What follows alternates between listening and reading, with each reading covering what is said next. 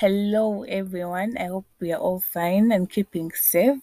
You're welcome to another episode with us, The Voiceful Youth, and today we're going to be talking about the effect of sanitary towels and sexual education on our education system. So, lack of menstrual education and guidance is still one of the causes of dropouts in girls. Many are starved from this information, and the first lesson they get is on their first day. And if one happens to be unlucky and this day is at school, that's generally the worst day you can never ever forget in your whole life. Apart from lack of education, these girls are unable to access sanitary towels because they are expensive. And on an average, a girl uses 6 pads throughout the term. That is approximately 24,000 per term. And these are the same girls that are unable to pay school fees of probably 30,000, 25,000. And how are they going to be able to access these pads? In addition, that would mean they're paying. That means every term she would need 54,000, which is a lot for a Ugandan who is not earning anything. And already this girl knows that she needs this education. It's her only hope for a better life, because at least now we're not still in a Stone Age period where people did not know the importance of educating a girl. At least now we have seen an improvement that parents are no longer sending their kids to early marriages, but they're actually trying and laboring to educate them. So what happens when this girl has no pads and she needs to go to school? They end up sleeping with these old men in order for them to access pads. And unfortunately, many end up pregnant because of lack of sex education. An example is Rosemary, a student who tells her story that she got pregnant not knowing. She had her menstruation and the first days were very uncomfortable. So she met this man who offered to give her the sanitary towels. And later he came to her home and said, "I've come back for my payment." So she followed him to his home. She didn't know what was going on, only for her to realize later on that she was pregnant. And she says if only she knew, maybe she would have stopped this, because it was never her choice. She never decided she wanted to get pregnant. If probably she knew that, you have sexual intercourse with someone and you get pregnant, probably she would have found out another way. In 2020, Kasese had 739 pregnancy cases, of which 115 being teenagers below the age of 15. In most cases, these kids don't even know. As I've told you, they don't know what they're getting themselves into. They are just looking for pads. They are innocent girls who just want pads in order for them to survive and have a good education. And the trick that these men nowadays use is, buying these pads and stocking them and telling her, "You want it? So come and we go." And sometimes you find that they actually even know what's going on, but because there is no other choice than that.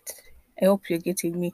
And our society goes on to neglect and isolate these young teenage mothers, and they're seen like they are useless. Once you get pregnant, that's literally the end of your life. In Uganda, 1 out of 4 of the girls are either pregnant or their mothers. Another example is a 15-year-old who is a mother now to 3 children. A child being a parent to another child. And she says she found herself trapped into a situation where there's no way out for her because of lack of sexual education.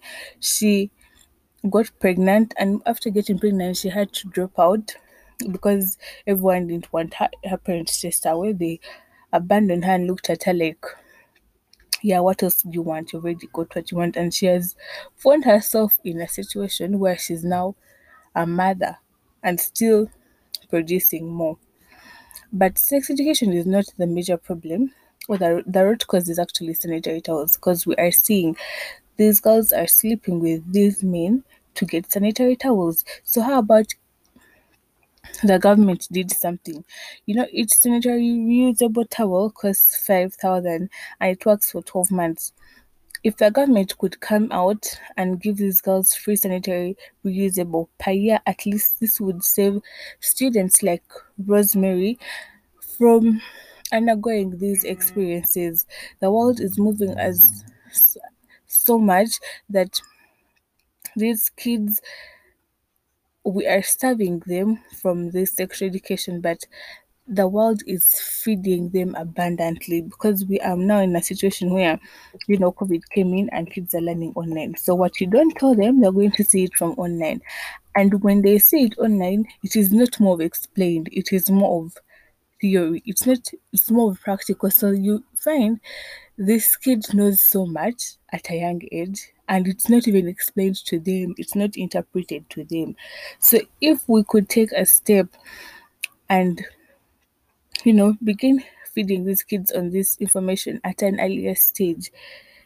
Currently, they begin sexual education in P6. How about we began it in P3?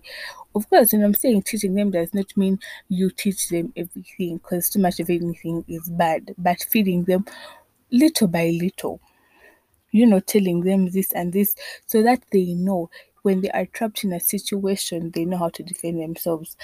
And forming teenage groups for these young mothers who have found themselves already mothers at an early stage, instead of abandoning them and making them feel neglected like they're useless, we can do something. Form groups for them where they can encourage themselves, encourage their friends to stay in school, because they are still young, they still have a future ahead, and they can still get back on their feet. One thing that I would appreciate the government for is currently they are allowing teenage girls who are pregnant to sit for their examinations.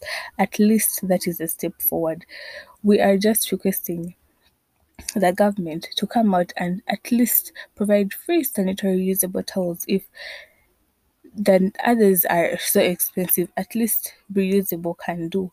5,000 for every girl for a year, once in a year. Forming these teenage groups to encourage these girls and providing sexual education. According to our survey, we're not just in December, we are hoping to organize something where we can go out and donate sanitary towels and other reusable other things that these girls can use, and we are encouraging everyone to join us. If you want to be part of us, you can kindly contact us. Thank you.